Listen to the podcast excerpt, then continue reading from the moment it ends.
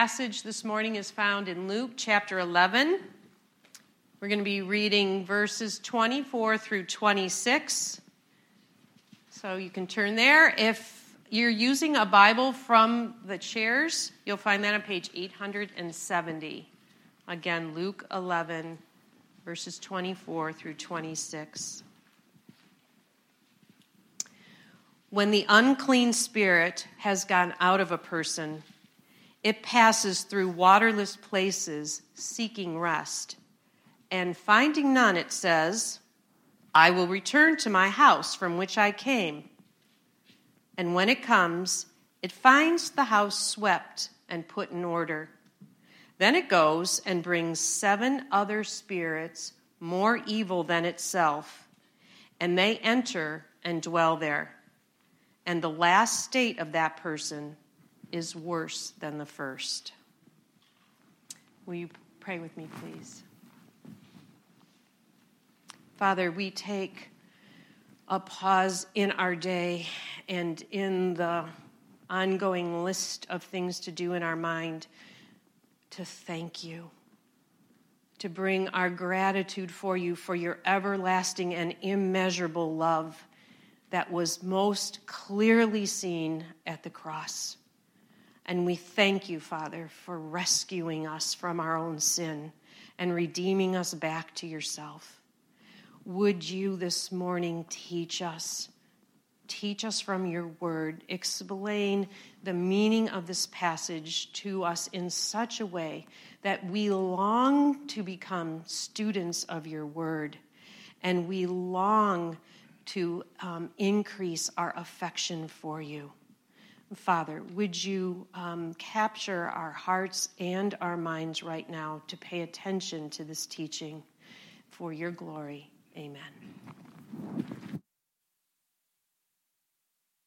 Morning, everyone. Well, during my early years here as a youth pastor, there was a young man who attended our high school youth group that I found to be a very, very difficult person. Uh, he was very cold and sarcastic and just kind of had a mean spirit about him towards people. Uh, but in spite of this, the, the, the members of our group, I, I thought, did a really good job reaching out to him. And the summer of his senior year, to my surprise, he decided to come along with us to a trip that we were taking to a youth conference in Washington, D.C. And to make a long story short, something incredible happened in this man's, young man's life.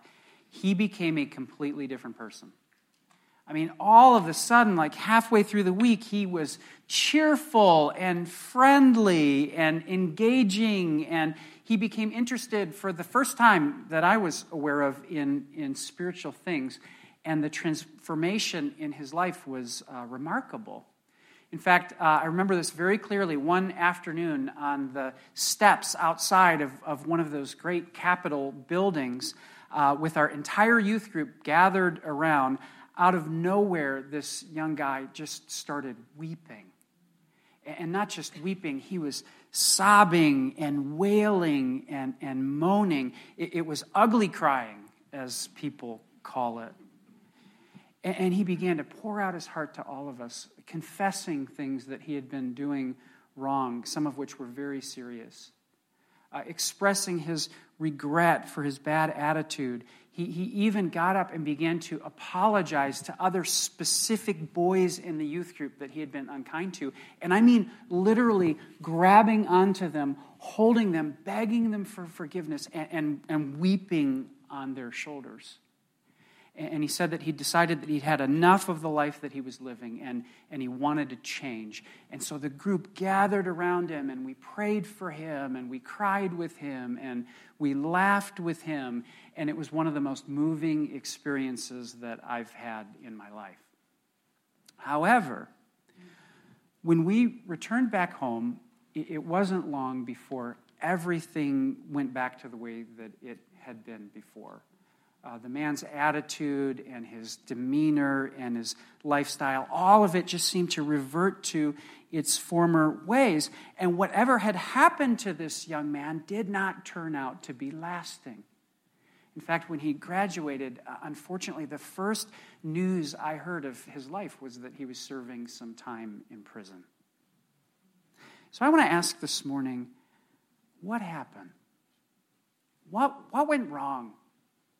Why was the change that occurred in this person's life only temporary? And why is it that all of us, on some level, can relate? I mean, we've all made heartfelt promises to stop doing something or to start doing something or to change something about ourselves that, that in the end, after a little bit of time, fell flat. Well, the passage that we're looking at this morning has something very, very important to say about this. Now, you might be thinking to yourself, really? A passage about a person who's being harassed by demons has something important to say about this? Yes, absolutely it does. I want you to rest assured that I don't mean to suggest that direct demonic activity was necessarily a part of this young man's experience. I'm not saying that at all or that it's the cause of our own broken promises in life. But the principle that Jesus is trying to teach through this passage, I do believe was very much in play in this young man's life, and I think can be very much in play in our lives too if we aren't careful. Uh, this passage, to be sure, is odd and it's unsettling even at first glance. But with some careful thought, I think you're really going to find that this hits quite close to home. Now, I want to begin by first sharing a little bit of background regarding demons, which is what this passage is in part about. Uh, first of all, the Bible confirms for us the reality of the, their existence. Uh, and in fact, this is something that is more and more acceptable in society today which is different than it was 50 or 100 years ago. Uh, interest in things like astrology and the occult and Wiccan religion has played a part in our culture's acceptance of uh, spiritual beings, as well as books and, and movies and popular culture. But demons, the Bible teaches, are fallen angels who were created by God but who chose to rebel against him in a failed plot to overthrow him. Uh, they now follow Satan as their leader and are engaged in a war in the spiritual realm against God and his angels, which we, generally speaking, are, are not only protected from, but we're also somewhat ignorant of. But even though it's not exactly clear how they do it, we are told that demons are able to exert influence in the world as a system, as a whole, and sometimes in the life of individuals. Uh, usually, it seems they play a role in deceiving people and, and drawing them away from God. But, during, but in very extreme cases, and we see this especially during Jesus' ministry and time on earth, the Bible does give us examples of times when a demon has come to take control of a person, and this is called demon possession. Now, I know that this stirs up a lot of questions this morning for all of us, but those things are really outside of the scope of this sermon and, and what Jesus is trying to teach.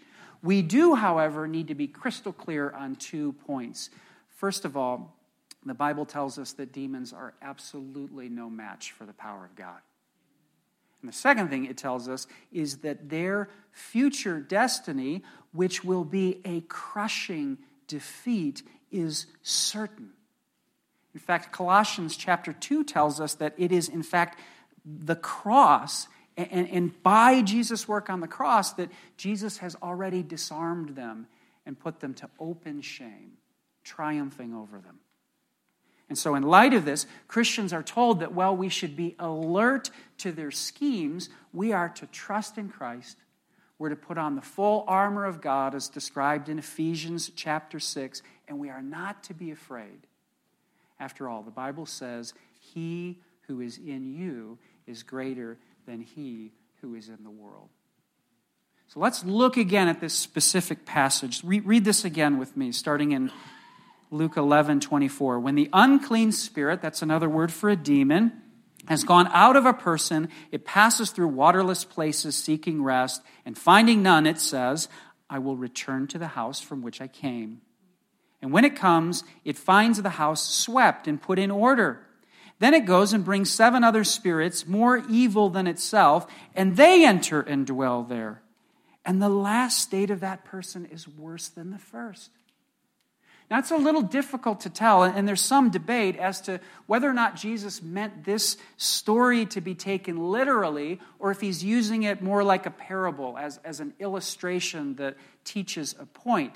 But either way, it doesn't really matter because the point behind it is still the same. Here we have an example of a person who is very, very far from God. Their sin has reached such an extreme degree in their life that they now have come under the influence of a demon and are controlled by it and are undoubtedly experiencing the suffering and pain that goes along with that. But then something good happens. The demon is either cast out or it, it, it leaves the person for some reason, and it says that now this evil spirit passes through waterless places in search of rest.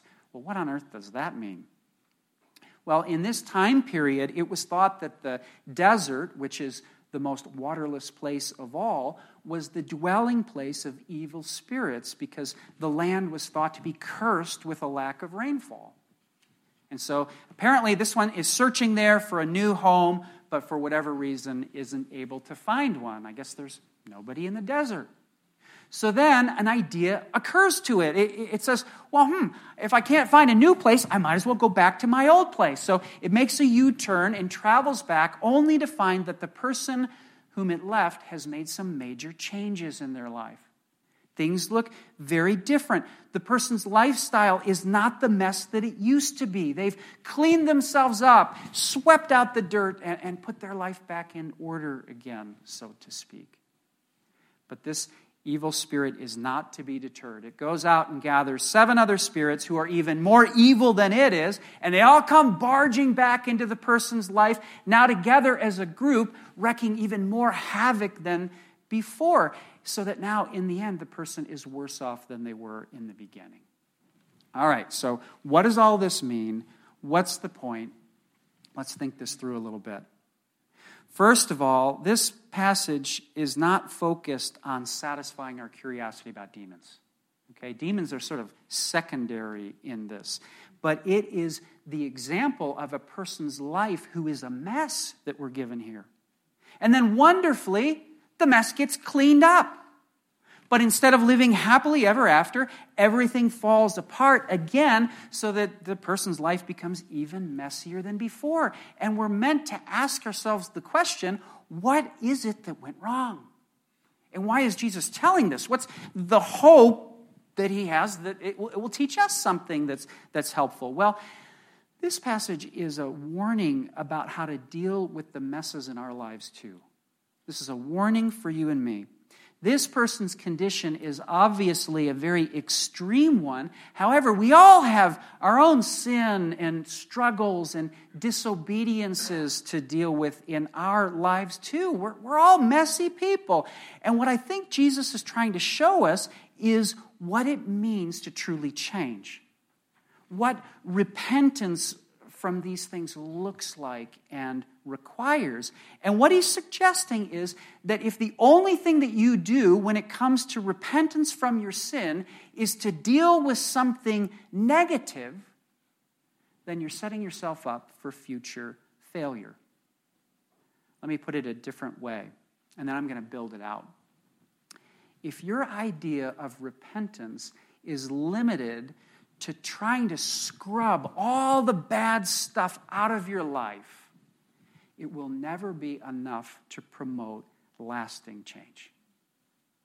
You know, so often when the Lord convicts us that there's something in our life that is amiss in our thoughts or attitudes or, or behaviors, our greed, our uh, lustfulness, our self self absorption with ourselves, whatever it is, so often we tend to think that the path forward is to lift up the rug that that sin, whatever it is, is hiding under and sweep that sin out of our lives.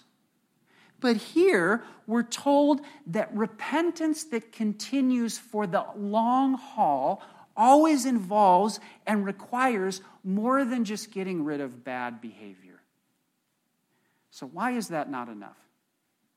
Well, back in the early 1800s, there was a very, very bright man who was a pastor, a Scottish pastor by the name of Thomas Chalmers. And he did a lot of thinking about this.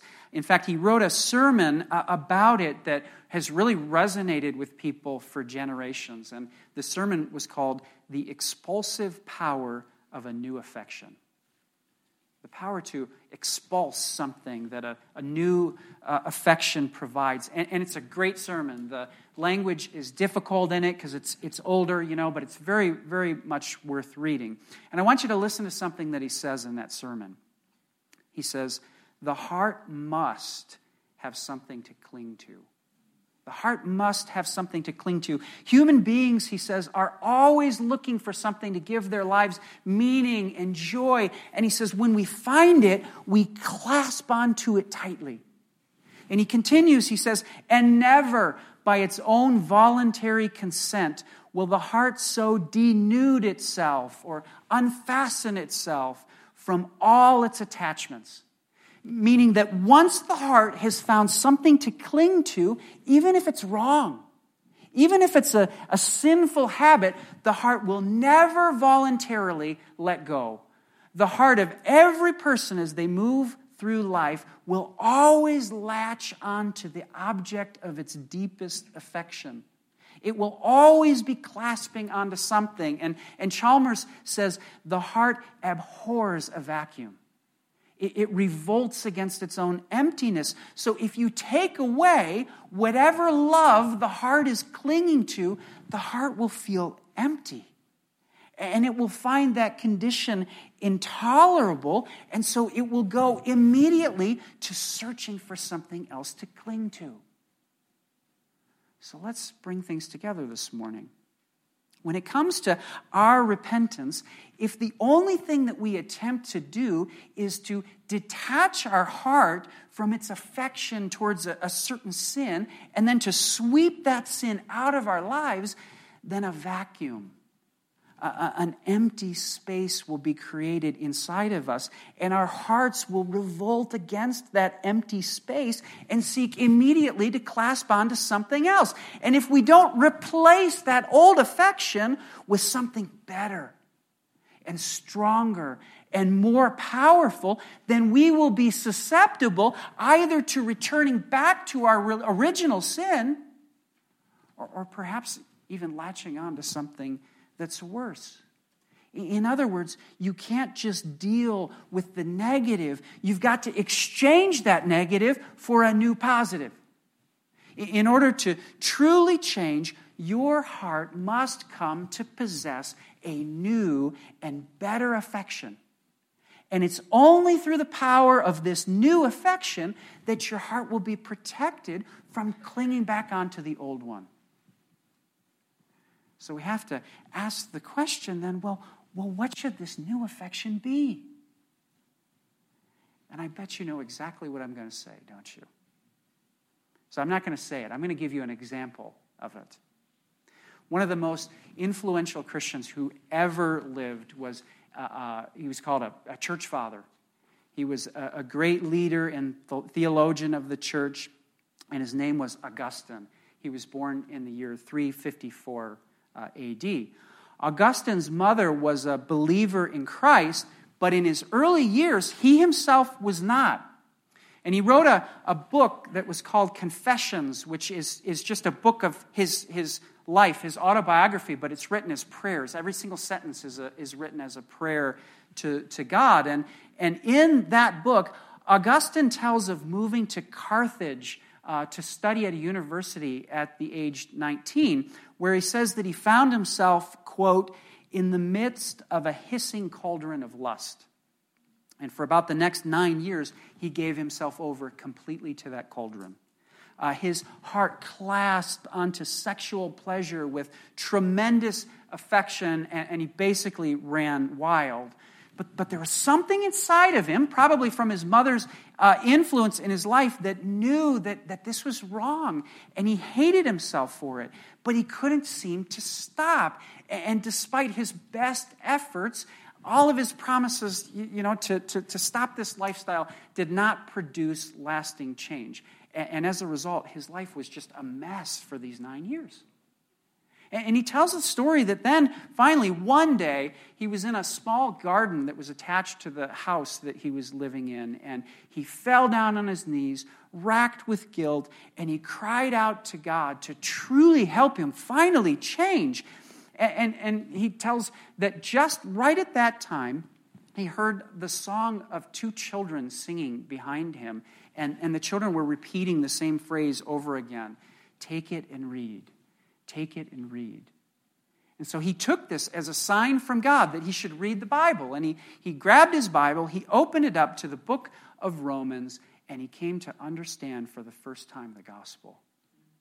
He finally realized that God loved him and that Jesus had come to die for him, and that through faith in Christ, full and complete forgiveness could be granted to him as a gift and that he could become God's own child. That God was willing to accept him in, in that incredible way. And he wrote, The light of confidence flooded into my heart, and all the darkness of doubt was dispelled. Now, later on, he wrote about this experience looking back, again, as a prayer to God. And I want you to listen really carefully to what he prayed he said, How sweet all at once was, was, excuse me, how sweet all at once it was for me to be rid of those fruitless joys which I had once feared to lose. You drove them from me, you who are the true and sovereign joy. I want you to catch this part. He says, You drove them from me and took their place you who are sweeter than all pleasure, you who outshine all light, you who surpass all honor, O Lord, my God, my light, my wealth, and my salvation. And you see what happened to him? What Augustine did is he exchanged an old affection for a new one. He tried for nine years to sweep out the old one, but it wasn't until he made a trade that he found the power to change. And what was it that he traded? Well, he traded this old affection with the Lord himself. Jesus, he says, became sweeter to him than his sin. You know, some of us, I know, are struggling today just like Augustine was then. And we are racked with guilt because our hearts have clutched onto something that we know is a fruitless joy. That we know, even though it, it, it harms us, it, our heart is desperate for it. Our heart fears to lose it. We, we fear that void. We, we fear the vacuum that would be created if we were to let go of it. And we think to ourselves, if only I had the willpower to stop. If only I could sweep this out of my life.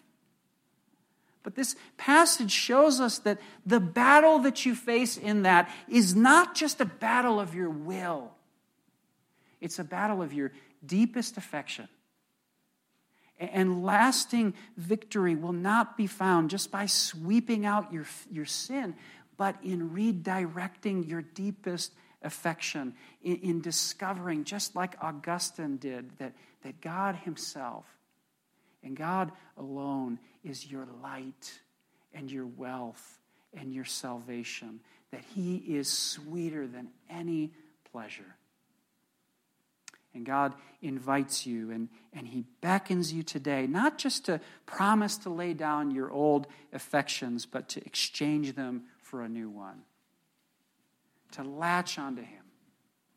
To cling in faith to the glories of the gospel and the beauty and the majesty and the wonder of the person of Christ Himself. God wants you to let Him fill the void fill that vacuum. And this morning, in just a few minutes as we celebrate communion, I have to say this is just such a perfect opportunity for all of us to put this into practice. To lay down something old and to pick up something new.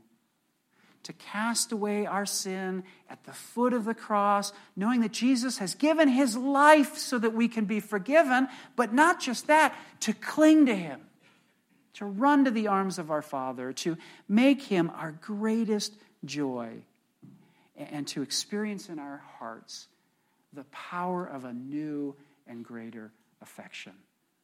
Let's pray. Father, oh, I pray that you would help us this morning to do this.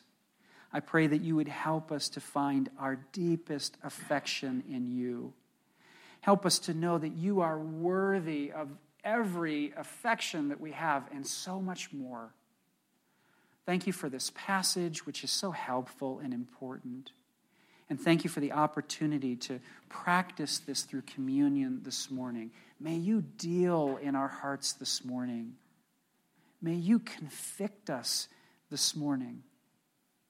And may you lead us to your throne of grace, we pray. In Jesus' name, amen. Música